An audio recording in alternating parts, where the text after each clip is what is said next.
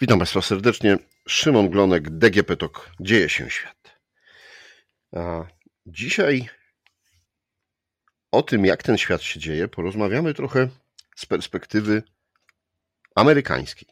Z perspektywy amerykańskiej polityki i tego, jak ta polityka przez ostatnie 30 lat kształtowała się, jeśli chodzi o Rosję, ale też i e, o ten obszar po Związku Radzieckim i jaki to ma wpływ na Polskę, na Europę, no i na cały świat. Moim Państwa gościem jest Wiktor Babiński, doktorant Yale, specjalizujący się właśnie w najnowszej historii relacji międzynarodowych w Europie. Witam, cześć. Cześć, dziękuję Ci za zaproszenie, Szymon. A Napisałeś dość duży, obszerny tekst, y, w którym powołujesz się na wiele i współczesnych, ale też i takich opracowań y, sprzed 20-30 lat. No właśnie, na temat amerykańskiej polityki w stosunku do Rosji po rozpadzie Związku Radzieckiego. A gdybyś opowiedział, jak ta polityka się kształtowała, jak ona wyglądała i jak zaczyna wyglądać teraz? No dobrze, zacznijmy może od początku, czyli od końca zimnej wojny. E, Ameryka zaangażowała się tak na poważnie i długoterminowo w sprawy europejskie pod koniec II wojny światowej, e, pod koniec lat 40. XX wieku, e, kiedy w wyniku II wojny światowej w Europie, która została spustoszona najkrwawszą wojną w historii, nie było już e, państw e, i narodów zdolnych do decydowania o własnym losie, w tym właśnie pustce dwie potęgi pozaeuropejskie, Stany Zjednoczone i Związek Radziecki, e, stanęły naprzeciwko siebie wzdłuż podziału Niemiec, mniej więcej w ich połowie. I tak zostało przez 40 lat. W momencie, kiedy Amerykanie i Sowieci zorientowali się, że ich relacja będzie wyglądać w sposób, będzie naznaczona konkurencją i, i nawet wrogością e, i że szybko to się nie zmieni, e, postanowili zinstytucjonalizować e, ten, ten podział Europy, tę swoją konkurencję, tworząc dwa przeciwległe obozy, które dały początek zimnej wojnie, jak, to, jak ją dziś znamy, czyli porządkowi światowemu, koncentrującemu się w Europie, który polegał na rywalizacji dwóch bloków, bloków polityczno-militarnych amerykańskiego i radzieckiego, które też były, charakteryzowały się nie tylko wrogością wobec siebie, e, ale też e, zupełnie przeciwstawnymi i konkurencyjnymi systemami społecznymi. Z jednej strony kapitalistyczną demokracją, a z drugiej komunizmem. E, Amerykanie pod koniec lat 40. doszli, wypracowali pewną strategię, pewną doktrynę, która prowadziła ich politykę względem całego świata, ale oczywiście koncentrując się na Związku Radzieckim. E, ta polityka e, nazywała się containment, czyli można to przetłumaczyć na, na, na polski jako um, odgradzanie i, i, i, powstrzymywanie. Containment e, to, to strategia autorstwa George'a Kennana. George Kennan to był dosyć niedawno, bo zmarł dopiero bodajże w 2001 roku, przeżył jakieś 103 lata. Amerykański polityk, dyplomata, e, strateg, który w latach 40. napisał pewien słynny artykuł e, o nazwie The Sources of Soviet Conduct, czyli źródła sowieckiego e, postępowania.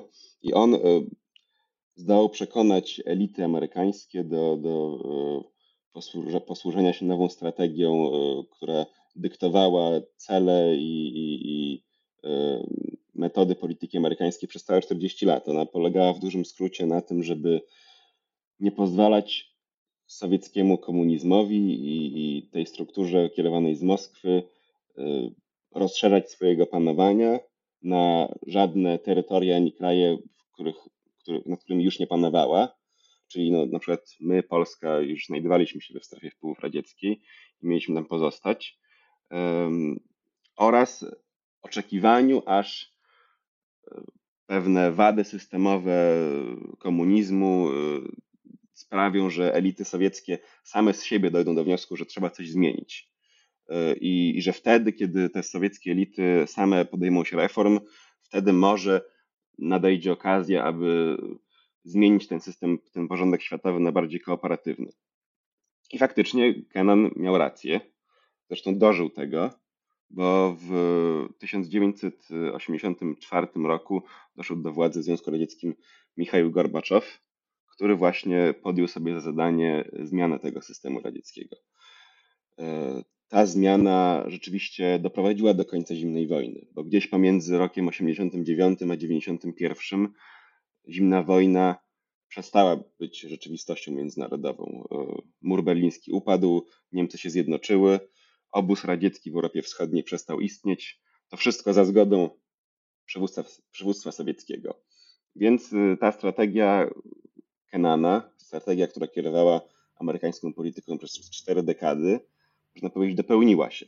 No tak, i, I przyszedł moment na to, że trzeba mm, przyjąć nową strategię, przyjąć nowe e, mm, pomysły na to, jak dogadać się albo jak e, prowadzić politykę wobec Rosji. Dokładnie. Tylko Canon nie przewidział jednego w swoim e, założeniu, które sformułował w latach 40.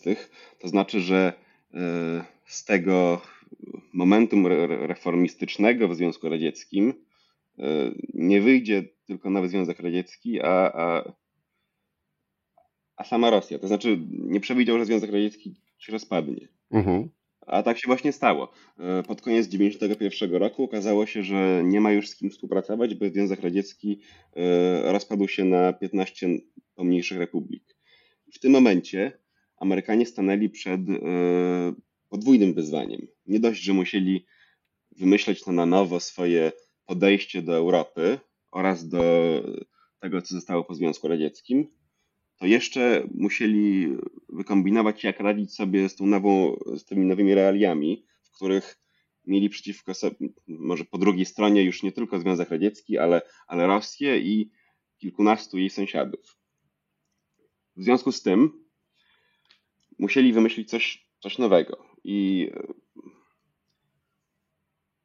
można to, to, to, nowe podejście amerykańskie, które nie, nie zostało w żaden sposób e, tak jasno i spójnie z, e, sformułowane jak, jak containment i jak polityka zimnowojenna. Nikt nigdy nie napisał drugiego artykułu na skalę Kenana, nikt nigdy nie, nie sformułował nowej doktryny amerykańskiej wobec Rosji tak, w taki jasny sposób, więc ona jest oczywiście cięższa do określenia, ale można ją podsumować tak, że celem polityki amerykańskiej po 1991 roku stało się osiągnięcie partnerstwa bazującego na zaufaniu, wspólnych wartościach i celach e, z demokratyczną i Rosją, która, która już przestaje być interpretowana jako przeciwnik czy wróg. To wobec Rosji. Natomiast e, poza Rosją były też e, inne kraje. Można je podzielić dla, dla, dla pewnego porządku na, na strefę postkomunistyczną, w której znaleźliśmy się my, oraz inne kraje byłego Układu Warszawskiego, oraz strefę postsowiecką, czyli e, tych nowych państw, które powstały e, po upadku Związku Radzieckiego i wcześniej nie były niepodległe. Amerykanie patrzyli na nie dość w oddzielny sposób, można powiedzieć. E, I trochę więcej przywiązywali uwagi jednak do, poza Rosją oczywiście, która była priorytetem sama w sobie, trochę mniej przywiązywali uwagi do państw Azji Centralnej, czy na przykład Białorusi lub Ukrainy. Do, z pewnym małym wyjątkiem, to znaczy państw bałtyckich, bo Ameryka nigdy nie uznała aneksji państw bałtyckich do Związku Radzieckiego yy, i zawsze yy, uważała je za, za, za pewną oddzielną, oddzielny przypadek. Natomiast zacznę może od tego, mówiąc o, o nowym podejściu amerykańskim po, po końcu zimnej wojny, że założeniem i celem było to, że Rosja e, przyjmie wartości i system demokratyczny i że na tym będzie się opierać e, partnerstwo Ameryki i Rosji. Że no, jeśli no, Rosji 30, uda się... Te 30 lat temu było to chyba mm, życzeniowe, ale mm, na całym świecie e, takie oczekiwanie, że Jelcyn, wszystkie przemiany, demokracja, wybory, no to wreszcie w Rosji będzie no, tak jak wszędzie. A tak, oczywiście, to było życzeniowe, ale nie brzmiało tak wcale głupie, jak brzmi dzisiaj. Dlatego, że musimy sobie uświadomić coś, co, co, co może ludziom w moim wieku szczególnie jest ciężko uświadomić, bo przecież tych czasów nie pamiętamy, ale, ale chyba wszystkim ciężko jest o tym myśleć, widząc czym Rosja, czym Rosja stała się dzisiaj, że w 91 roku, w 92 raczej, wydawało się, że, że Rosjanie, zarówno elity tego kraju, jak i, jak i jego naród, y, chcą tej demokratyzacji i w zasadzie są na drodze, która może nie będzie łatwa, ale, ale pewnie się uda. Koniec zimnej wojny, dopiero potem został, został namalowany czy, czy przedstawiony jako, jako y, bezapelacyjne zwycięstwo demokracji amerykańskiej nad złym komunizmem, ale kiedy zimna wojna się, się kończyła, to faktycznie zdawało się, że to jest wspólne zwycięstwo. Wspólne zwycięstwo sił demokratycznych w Rosji, Związku Radzieckim i, i, i Amerykanów. Y, I Borys Jelcyn był postrzegany jako oczywiście człowiek pełen wad, y, człowiek, który nie zawsze nad sobą panował, miał problemy z alkoholem y, oraz jakieś inklinacje do autorytarne, natomiast, natomiast wierzono, że, że jednak jest demokratą i być może w jakimś sensie on sam też w to wierzył. Amerykanie, Amerykanom wydawało się, tak jak zresztą wielu ludziom na Zachodzie, a nawet można powiedzieć też w środkowej Europie, że może wreszcie nadszedł czas, gdzie Rosja będzie w stanie z, będzie w stanie przyjąć i zbudować trwałą demokrację i, i, i e, gospodarkę rynkową. Mhm. No, i, e, no i co się stało? Bo, bo, bo okazuje się, że te, mm, przez te 30 lat e, cały czas Ameryka szukała tego pomysłu na współpracę. Zresztą e, no, cała Europa też. Europa chyba nawet znalazła jakiś pomysł na biznesową współpracę.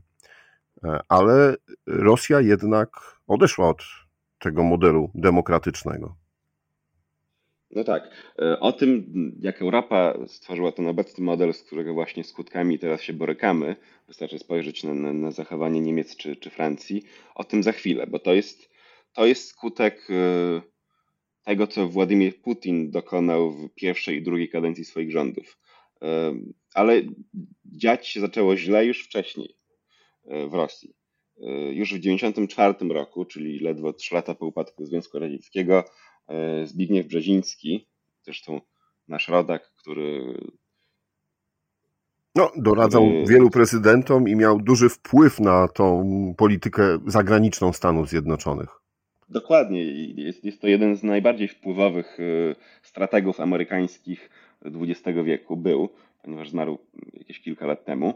E, on już w 1994 roku pisał w, na łamach Foreign Affairs, czyli najbardziej prestiżowego magazynu e, w Ameryce i zresztą też na świecie o sprawach globalnych, e, że źle się dzieje w strategii amerykańskiej wobec Rosji.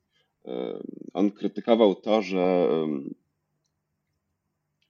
Ameryka podchodzi do, do kwestii demokratyzacji Rosji życzeniowo i, i trochę, trochę na wyrost. To znaczy, po pierwsze, Amerykanie e, postawili wszystko na jedną kartę, jeśli chodzi o tą strefę postsowiecką, tych, e, tego obszaru, który kiedyś należał do Związku Radzieckiego i, i uznali, że e, jeśli uda się partnerstwo z Rosją, no to uda się wszystko inne, no bo, no bo Rosja będzie współpracować z nami i będzie um, tym arbitrem pewnych rzeczy, pewnych konfliktów w, w, w rejonach takich jak na przykład Kaukaz, gdzie Armenia i Azerbejdżan zresztą do dziś walczą o, o, o pewne prowincje.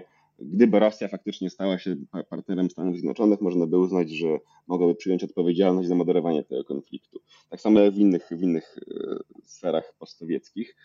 No, Brzeziński krytykował takie podejście, bo uznawał je za, za zbyt życzeniowe i zbyt e, niepewne. Krytykował też to, że e, co nazwał, co nazwał celowo zbyt optymistycznym celowo zbyt optymistyczną oceną i demokratyzacji w Rosji i, i rozwoju instytucji e, ekonomicznych.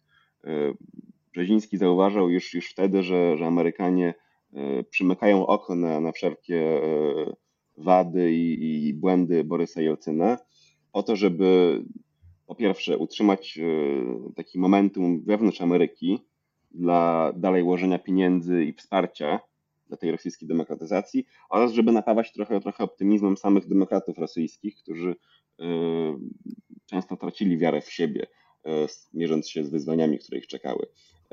I właśnie przez to, na przykład w 1993 roku, Amerykanie przymknęli oko na to, co na, na, na pewien kryzys władzy rosyjskiej, e, który w dużym skrócie wyglądał tak, że parlament rosyjski e, wszedł w ostry konflikt z prezydentem Jelcynem. W pewnym momencie, e, znaczy doszło do kryzysu konstytucyjnego, w którym parlament uznał Borysa Jelcyna za, za złożonego z urzędu, a ten otoczył parlament wojskiem i ostrzelał go z czołgów, a następnie aresztował wszystkich w środku, e, łącznie ze swoim własnym wiceprezydentem. E, takie rzeczy działy się w Rosji w czasie, kiedy u nas Lech Wałęsa, przegrywając wybory prezydenckie, po prostu oddał władzę. E, a żeby było jeszcze śmieszniej, do władzy doszedł były komunista, który okazał się całkiem prozachodnim demokratą. Także w czasie, kiedy u nas, y, wiadomo, reformy szły wolno i w bólach, jednak dochodziło do czegoś takiego jak na przykład tra demokratyczny transfer władzy, co w Rosji nigdy nie miało miejsca, bo Borys Jelcyn zdobył władzę od Gorbaczowa siłą, następnie w 1996 roku wygrał wybory w sposób bardzo problematyczny, naznaczony korupcją, nadużyciami,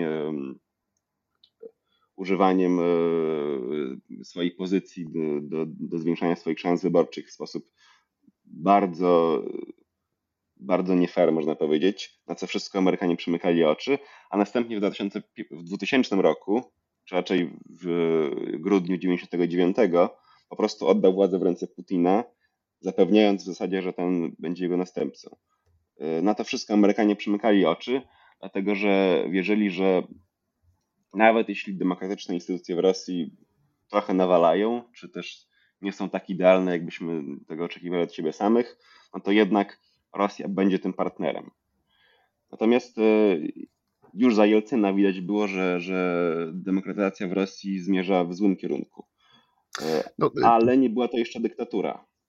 Tak, tam i, i, ty o tym piszesz, ale też jest to bardzo ważne, że Bierezowski wtedy jakby przepowiedział to, że jeśli Rosja sama się mocno nie zdemokratyzuje, to i Zachód nie pomoże w tym, no to będziemy mieli bardzo mocno nacjonalistyczną Rosję.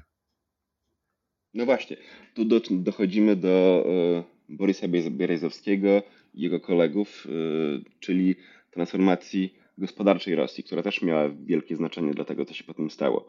E, może wyjaśnię szybko, kim Berezowski był. E, był, ponieważ już nie żyje. E, on i, i kilku innych ludzi, takich jak na przykład Michał Chodorkowski czy Władimir Gusiński, byli tak zwanymi oryginalnymi oligarchami.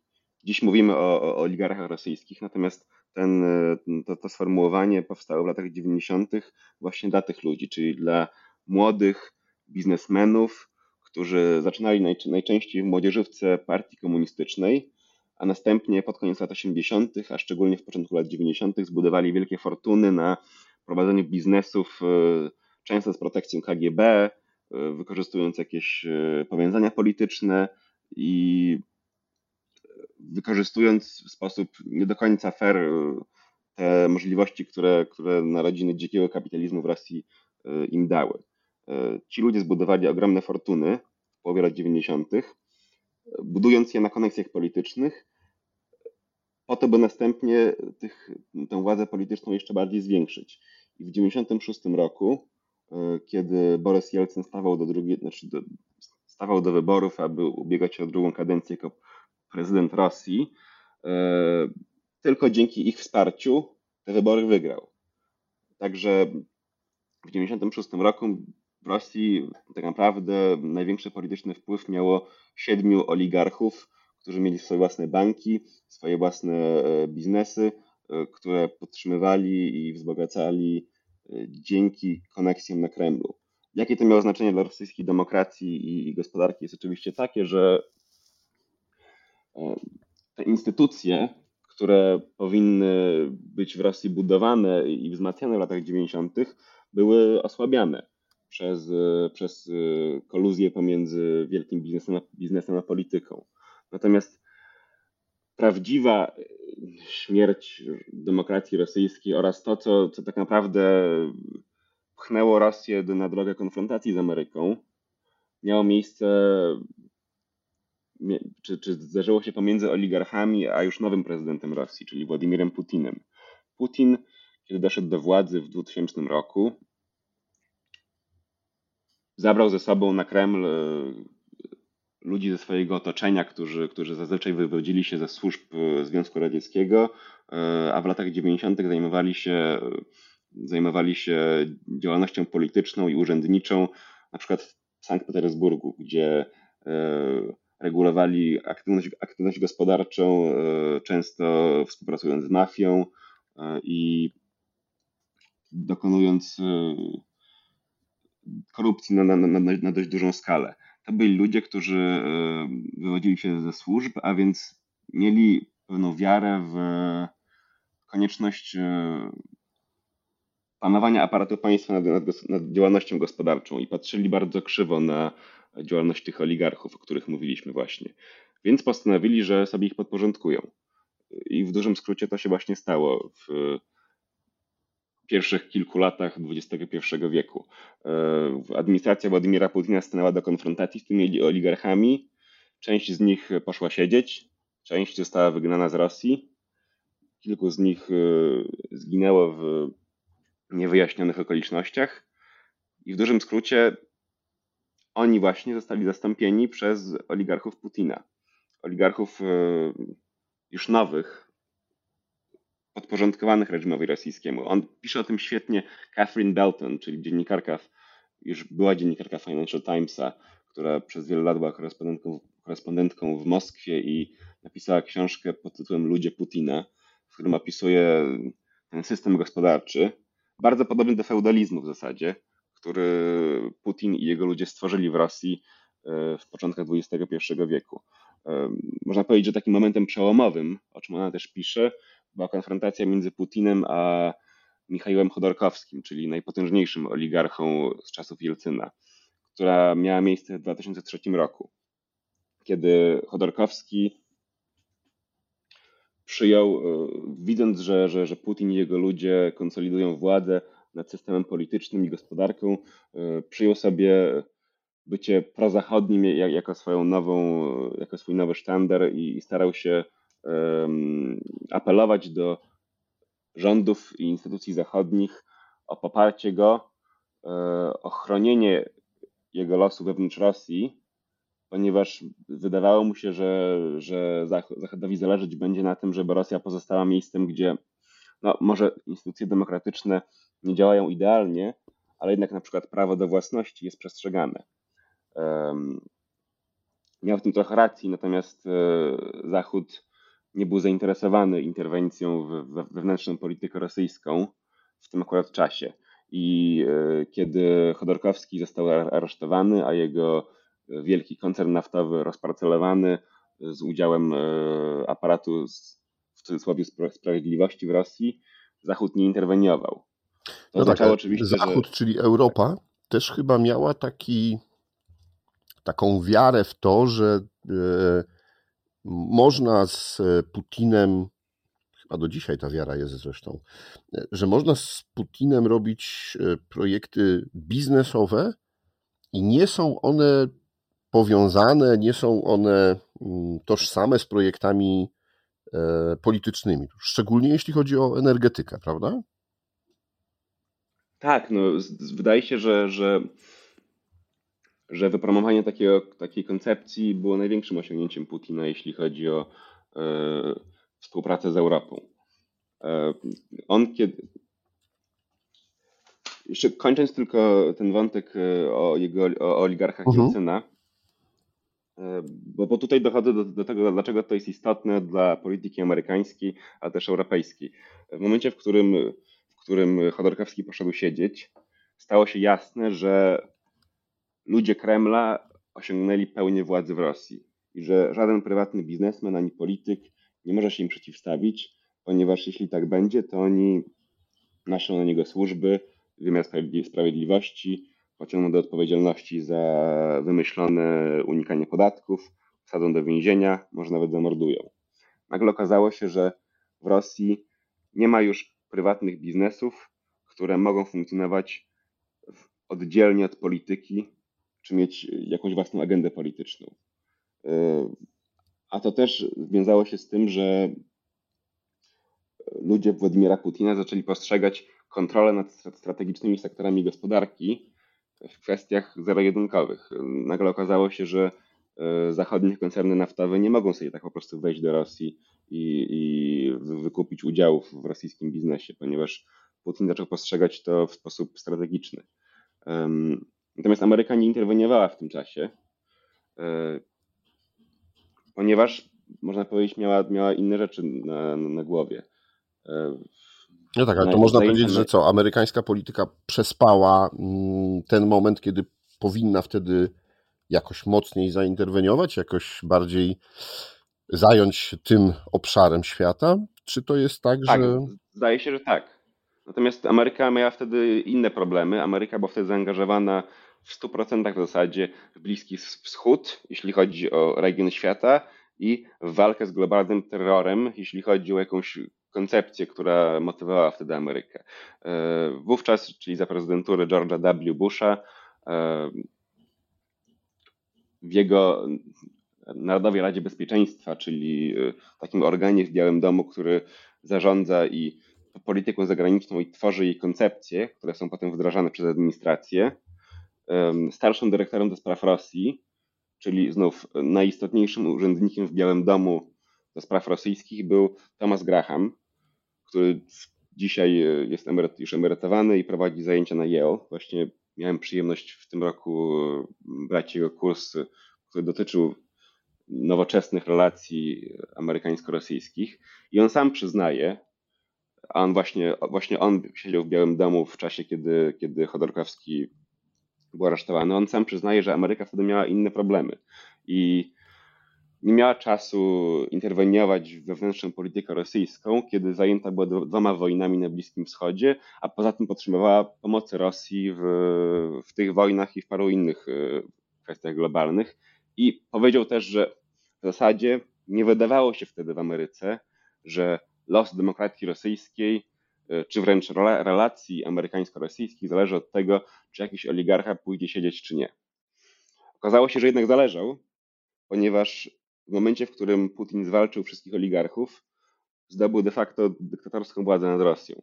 Nie było już tam wtedy żadnych graczy, którzy mogli zagrozić jego dominacji. I na gruzach władzy oligarchów zbudował system, który opierał się wewnętrznie, wewnątrz Rosji, na autorytaryzmie jednego władcy oraz korupcji. Korupcji, która polegała na stworzeniu sieci współpracowników Putina, którzy zostali właścicielami lub dyrektorami wielkich spółek państwowych. Brzmi znajomo, prawda? E, I kradnąc na potęgę z tych spółek, ponieważ każdy pojedynczy szef banku czy, czy, czy poważny dyrektor w Rosji wyprowadza dużo pieniędzy, często też na, na konta w zachodniej Europie, w ten sposób się inkryminując.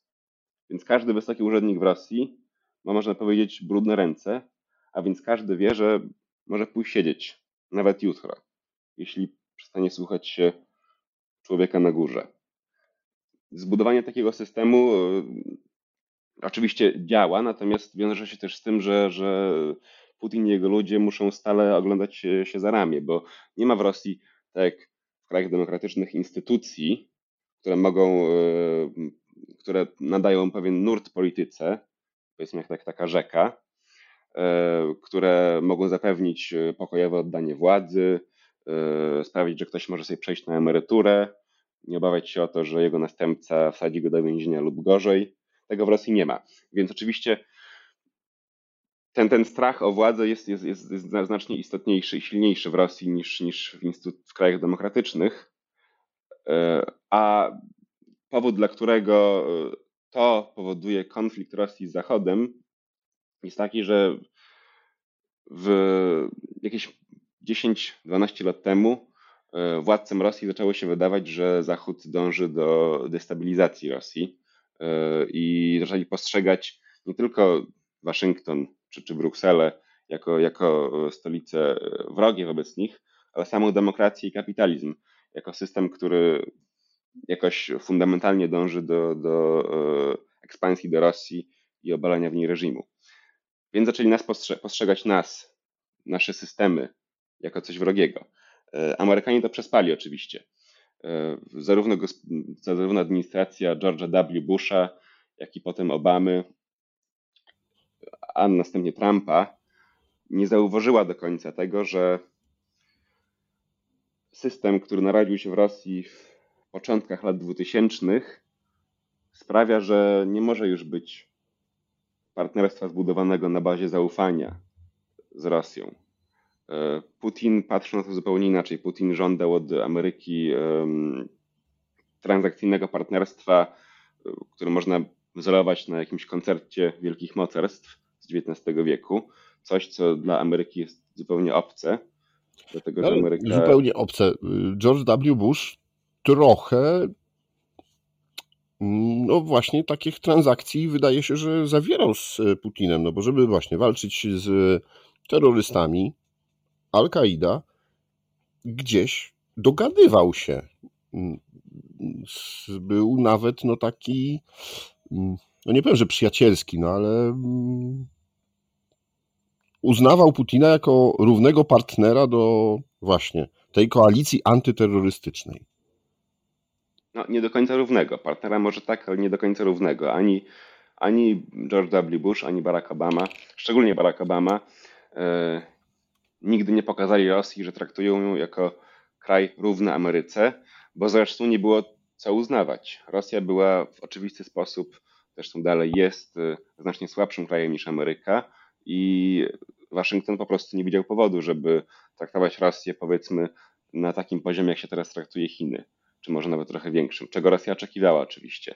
E, I być może oczywiście byli zdolni do porozumiewania się na, na bardzo limitowanych odcinkach, takich jak e, współpraca przeciw terroryzmowi, chociaż tu też nie wyglądało to idealnie, bo Rosjanie oczekiwali, że Ameryka pomoże im w walce z czeczeńskimi powstańcami, którzy przecież są muzułmanami, a wówczas byli pod silnym wpływem e, radykalnego islamu bo przypomnijmy sobie, że, że okres, kiedy dochodzi do zamachów na World Trade Center, to też jest okres, kiedy w Czeczeniu trwa antyrosyjskie powstanie e, o charakterze islamistycznym.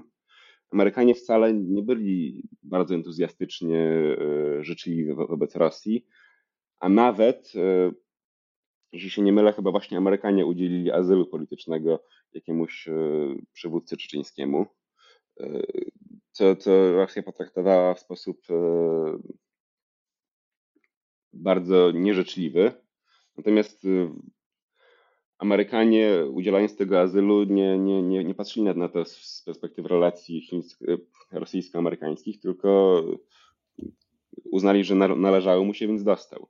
I, ale wracając do, do, do, szerszego, do szerszej perspektywy, Amerykanie byli zdolni do, do współpracy z Rosją na bardzo limitowanych odcinkach, ale nie byli zdolni i dalej nie są, i, i słusznie zresztą, e, do udzielenia satysfakcji rosyjskiej wizji świata, czyli e, nadaniu Rosji jakiejś należnej im strefy wpływów, traktowania jej jako wielkiej potęgi e, i w zasadzie powrotu w jakiś sposób do XIX wieku, bo, bo, bo to jest chyba to, czego Putin by oczekiwał.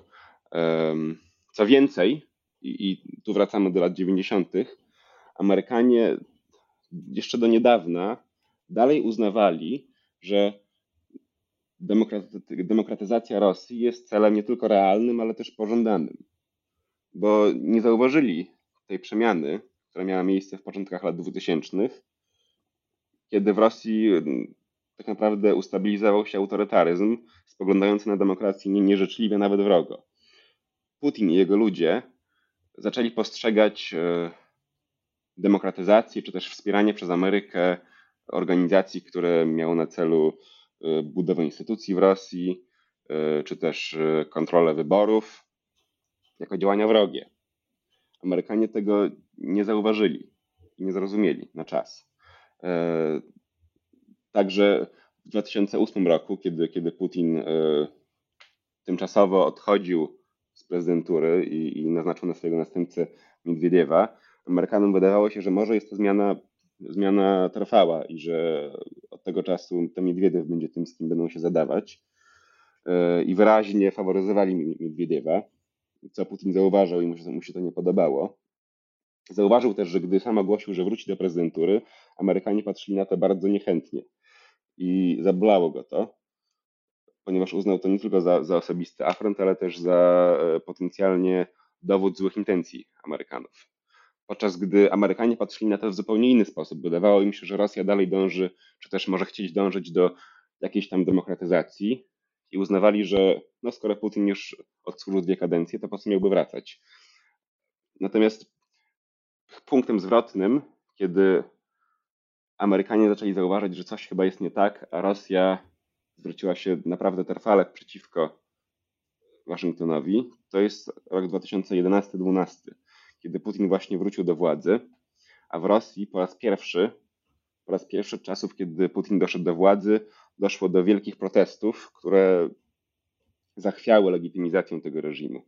E, po wyborach parlamentarnych w Rosji, a potem prezydenckich doszło do ogromnych protestów, e, które znane są jako protesty na Placu Błotnym w Moskwie. Natomiast miały miejsce w wielu, bardzo wielu miastach w Rosji, e, gdzie protestowała średnia klasa, inteligencja, młodzież z wielkich miast przeciwko temu reżimowi, przeciwko konsolidacji władzy przez Putina, który już w sposób dość protekcjonalny e, i, i, i arogancki pokazywał rosyjskiej klasie średniej, że e, on prezydentem zostanie i to nie zależy od nich, i nikt się nikt nie pyta o zdanie. W tym momencie wiele instytucji amerykańskich, y, NGO-sów, ale też y, rządowych instytucji kwestionowało poprawność tych wyborów, a sama sekretarz stanu Hillary Clinton y, publicznie skrytykowała te wybory jako nie fair, jako, jako nie, nie, nieuczciwe i zasugerowała, że Putin podważyła jego legitymizację do pełnienia władzy. A to Putin potraktował jako bardzo jako w zasadzie wypowiedzenie wojny, przynajmniej z punktu, z punktu widzenia politycznego.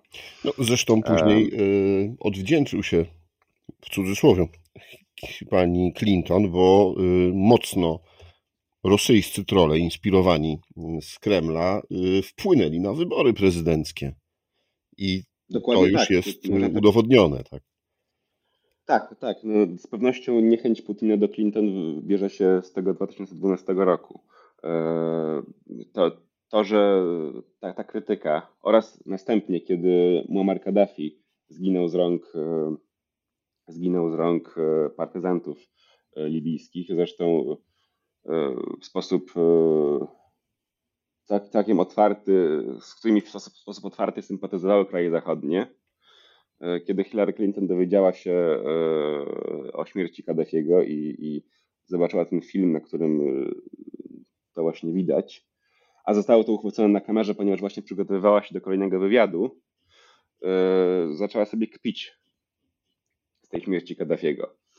No i oczywiście abstrahując od jakichś osobistych uczuć, które, które nie, nie musiały być naj, najcieplejsze między, między nią a przywódcą libijskim oraz fakt, że, że był dyktatorem i psychopatą, to jednak wyśmiewanie się z, ze śmierci dyktatora, krwawej śmierci dyktatora z rąk partyzantów musiało zostać odebrane przez innych krwawych dyktatorów na świecie jako coś, co dało im do myślenia. I właśnie podobno Putin oglądał te, to samo wideo kilkanaście razy i był nim bardzo poruszony. A fakt, że Clinton e, wyśmiewała się z losu Kaddafiego, na pewno musiał dać jemu osobiście do myślenia. No ale nie, nie, nie uważam, że ten jeden incydent był jakoś bardzo ważny. On po prostu ilustruje to, jak, e, w jaki sposób Amerykanie myśleli o tych sprawach, a jak interpretował to Putin. No dobrze, ale ludzie... kolejne 10 lat i wydaje się, że Amerykanie no, w tym czasie niewiele zrobili, niewiele zmienili, tak? No bo mówisz, że w 2011-2012 dochodzi do takiego jednak y, przełomu, czy, czy może nie przełomu, ale zauważenia, że ta Rosja no już z demokracją nie ma nic wspólnego. No i mamy 2022. Putin rozpoczyna największą w Europie wojnę no, po II wojnie światowej. No tak, tylko że od momentu uświadomienia sobie, że z Twoimi założeniami strategicznymi coś idzie nie tak, co chyba wszyscy już zauważyli w 2012 roku, do momentu, kiedy w całej elicie powstaje na tyle konsensus, że może ona się przyznać do błędu i stwierdzić, że musimy radykalnie zorientować naszą politykę, to jest daleka droga. Bo przyznanie, że, że nasza polityka wobec Rosji była błędna i teraz musimy ją całkowicie zmienić, wbrew wszystkim interesom ekonomicznym oraz e, takiej zwykłej trudności do nie tylko przyznania się do błędu, bo nie chodzi tu o samą dumę, ale też tego wysiłku, który jest wymagany do zmienienia tej polityki, jest to bardzo ciężkie do zrobienia.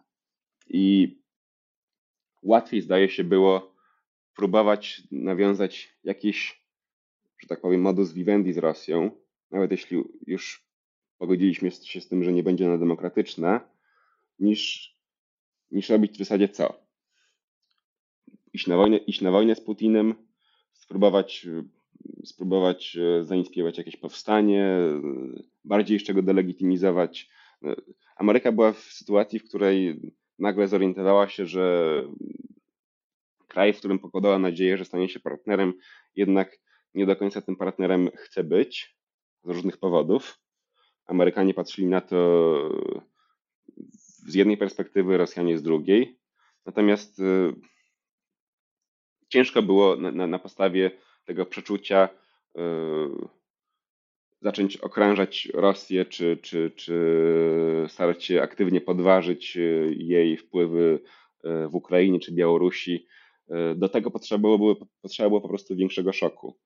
Niestety tak to wygląda w polityce międzynarodowej, szczególnie tej wielkiej, że do wielkich zmian potrzebne są kryzysy. Kryzys jest w zasadzie najlepszym twórcą zmian strategicznych. Gdyby nie to, że Stalin e, czy, czy, czy Mao za pozwoleniem Stalina napadł na Koreę Południową, e, czy to, że e, czy to, że zablokował transfer jedzenia do Berlina Zachodniego, to prawdopodobnie amerykańska strategia, która dała początek NATO, nigdy by nie powstała. Do takich rzeczy trzeba wielkich szoków i Amerykanie chyba nie byli gotowi na e, powiedzenie sobie wprost, że Rosja jest krajem, stała się krajem wrogim, który wymagać będzie dużego poświęcenia finansowego i politycznego przez najbliższe wiele lat. Do tego trzeba było większego kryzysu. Wiąże się to z, z dwoma rzeczami. Po pierwsze z tym, że będąc w Waszyngtonie, prezydent amerykański mierzy się z wieloma więcej problemami i priorytetami niż tylko relacja z Rosją. Więc jeśli nie pali się, to można spróbować to albo zignorować, albo, albo, e, albo improwizować. Oraz tym, że partnerzy Stanów Zjednoczonych, szczególnie w zachodniej Europie, przyzwyczaili się już do takiego stanu rzeczy i ciężko byłoby im się rozstać z na przykład niskimi cenami energii. Więc z taką siłą inercji, można powiedzieć, przez jeszcze te parę lat e, toczyła się taka, taka gra o ustanowienie jakiegoś e, tolerowalnego stanu relacji z Rosją. I nie tylko administracja Donalda Trumpa, ale też Joe Bidena starała się jakoś, jakoś e, dojść może nie do partnerstwa, ale do jakiegoś minimalnego porozumienia z Rosją, żeby uniknąć wielkiego konfliktu.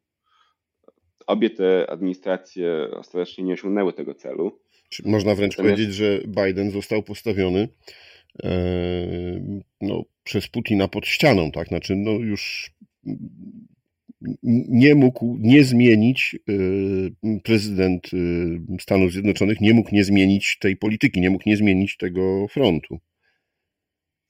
To znaczy, powiem może jeszcze kilka słów o Trumpie, zanim przejdziemy do Bidena, bo Trump też y, dochodząc do władzy, miał nadzieję, że, że dogada się z Rosją, tak jak kolejni prezydenci od czasów Clintona. On patrzył na to ze względu na swoje doświadczenia życiowe i swoją osobowość, patrzył na to, na tę relację z Rosją jako, jako coś osobistego pomiędzy liderami tych krajów, e, nie interpretując jej z perspektywy jakiejś głębokiej ekspertyzy politycznej czy historii, tylko mając nadzieję, że może on jako, jako szef korporacji USA może usiąść do stołu z każdym innym szefem korporacji i się dogadać. To nie wyszło. E, najbardziej spektakularnie, spektakularnym przykładem tego była właśnie konferencja w Helsinkach, którą Trump odbył z Putinem. Jedyny ich e, dwuosobowy szczyt, który zakończył się, jeśli chodzi o przynajmniej public relations, kompromitacją prezydenta USA E, niewygodnymi pytaniami dziennikarzy, na które nie był on w stanie odpowiedzieć e, i katastrofą medialną, która sprawiła, że już przez resztę prezydentury nie mógł on się spotkać drugi raz z Putinem one on one, ponieważ wywołałoby to zbyt dużo kontrowersji medialnych. Biden też oczywiście musiał zaadresować kwestię Rosji. W jego wypadku możemy się kierować na przykład e, czymś takim jak, jak wówczas na początku jego administracji uznanie przez USA e, Nord, Nord Stream 2 jako faktu dokonanego. To jest taka poszlaka, która musi świadczyć o tym, że, że Waszyngton miał nadzieję, że sytuację w Europie uda się utrzymać w ryzach i nie doprowadzić do frontalnej konfrontacji pomiędzy e, NATO a Rosją. Natomiast Putin też zdaje się, może postawił prezydenta USA pod ścianę, ale, ale z jego perspektywy wyglądało to jako, jako, otwarcie negocjacji. Kiedy wojska rosyjskie zbierały się przy, przy Ukrainie, Putin wystosował całą litanię żądań i pretensji nie wobec Ukrainy, mimo że to z nią zaraz miała toczyć się wojna, a wobec NATO, wobec NATO i Stanów Zjednoczonych. I w tej swojej litanii żądań jedne z najważniejszych brzmiały dotyczyły wycofania obecności militarnej NATO za granicę zimnowojenną oraz zamknięcia tych otwartych drzwi do NATO, które były fundamentem polityki naszego sojuszu od w zasadzie początku jego istnienia. Rosja zdaje się, że poprzez to zgromadzenie wojsk na wschodniej granicy Ukrainy starała się e, takim ostatnim rzutem na taśmę wynegocjować swoje własne warunki relacji z NATO. Natomiast oczywiście one były całkowicie nie, do zaakceptowania ani w Waszyngtonie, ani w Europie. Y, I to, że zostało one odrzucone, nie, nie powinno nikogo dziwić, może poza samym Putinem. Czyli Putin liczył na to, że Amerykanie nie zaryzykują, że Europa nie zaryzykuje e, i nie przeciwstawi się tak, tak. To, to myślę jest bardzo dobre podsumowanie tego, jak Putin y, i jego ludzie postrzegali i może, może do, do marca tego roku postrzegali Zachód. Y, oni patrząc na kryzys finansowy, na y, wybory populistów, znaczy na, na kolejne zwycięstwa populistów, które świadczą o jakimś głębszym kryzysie systemowym, patrząc na konflikty ideologiczne na Zachodzie, pomiędzy skrajną lewicą a skrajną prawicą, uznali, że nasze społeczeństwa, a, a więc też elity polityczne, są zbyt przywiązane do swoich, do swoich luksusów, zbyt samozadowolone z siebie, zbyt leniwe i nieskore do poświęceń, żeby postawić się twardo Rosji. I patrząc na to, jak wyszła Putinowi aneksja Krymu w 2014 roku, w zasadzie miał prawo do takich konkluzji. Ca, cała, cała strategia, czy może raczej taktyka Rosji, którą zastosował teraz w wojnie z Ukrainą, to jest powtórka 2014 e, roku, e, powtórka taktyki, która wówczas zadziałała.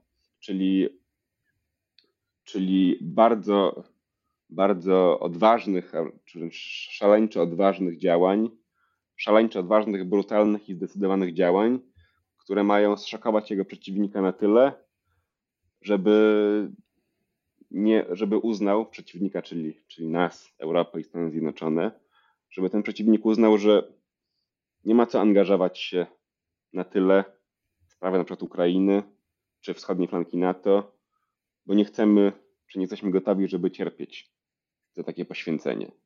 E, I atak na Kijów na samym początku wojny miał właśnie to pokazać Zachodowi. Gdyby Rosja zdobyła Kijów te trzy dni, tak jak planowała, to wysłałoby to do szczególnie zachodnioeuropejskich stolic wiadomość taką, że zobaczcie, Ukraińcy nie są nawet w stanie obronić swojej stolicy przez trzy dni. Co to za państwo? Czy warto o nich walczyć? Czy warto im wysłać broń? Czy warto płacić wyższe ceny za gaz? Generalnie poświęcać się dla Ukraińców? Rosjanie mieli, chyba dalej mają taką, taką percepcję nas na Zachodzie jako um, krajów niezdolnych do, do dużych poświęceń. I z tego wynikała ta taktyka. Mhm. Dobrze, wracając do tej polityki amerykańskiej, o której rozmawiamy, to dzisiaj jesteśmy w trakcie wojny. Putin się, myślę, że mocno zdziwił, bo prezydent Biden stanowczo, krok po kroku wspiera e, Ukrainę, jeśli chodzi o i uzbrojenie, i szkolenia, i pomoc humanitarną. Cała Europa się zjednoczyła. Różnie to wygląda. Myślę, że dzisiaj już o tym nie porozmawiamy, więc pewnie mm, za, za jakiś czas poproszę, żebyśmy pogadali właśnie o tych rzeczach związanych z Europą, którą się zajmujesz też. E, I co? Jest już nowa strategia na kolejne lata, czy ona dopiero się wykluwa, a, a teraz po prostu działamy tu i teraz? Z punktu widzenia Stanów Zjednoczonych. Ciężko powiedzieć, czy jest nowa strategia. Rozumiem, że żaden artykuł na razie nie ukazał się jeszcze taki jak w latach 40. Hmm. No myślę, że być może żyjemy już w czasach, gdzie jeden artykuł nie może czegoś takiego załatwić, e, więc może już nigdy nie doczekamy się, się tak istotnego artykułu w Foreign Affairs jak ten e, z lat 40. Natomiast na pewno widzimy podwaliny tej, tej nowej strategii. Myślę, że najważniejszym najważniejszym skutkiem dla Zachodu tej wojny było to, że zszokowała ona nas na tyle, żeby zmusić nas do działania.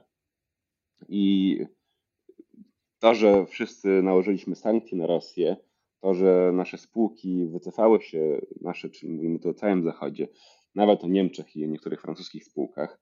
Zresztą moja uczelnia prowadzi listę już ponad tysiąca istotnych e, zachodnich spółek, które wycofały się lub nie z Rosji i sama ta lista poprzez swoją, e, swój wymiar public relations ma duży wpływ na to, co, co, co te spółki robią. E, to wszystko oczywiście jest istotne, ale bardzo istotne jest też, są też inwestycje, które czynimy długoterminowo, na przykład to, to co dzieje się z polską armią e, oraz armiami innych krajów wschodniej flanki NATO. Myślę, że możemy się spodziewać w długim terminie e, znacznie większych inwestycji militarnych, e, tego, że uwaga polityczna i uwaga społeczeństw e, będzie trochę bardziej skupiona na, na tej kwestii bezpieczeństwa ze strony Rosji.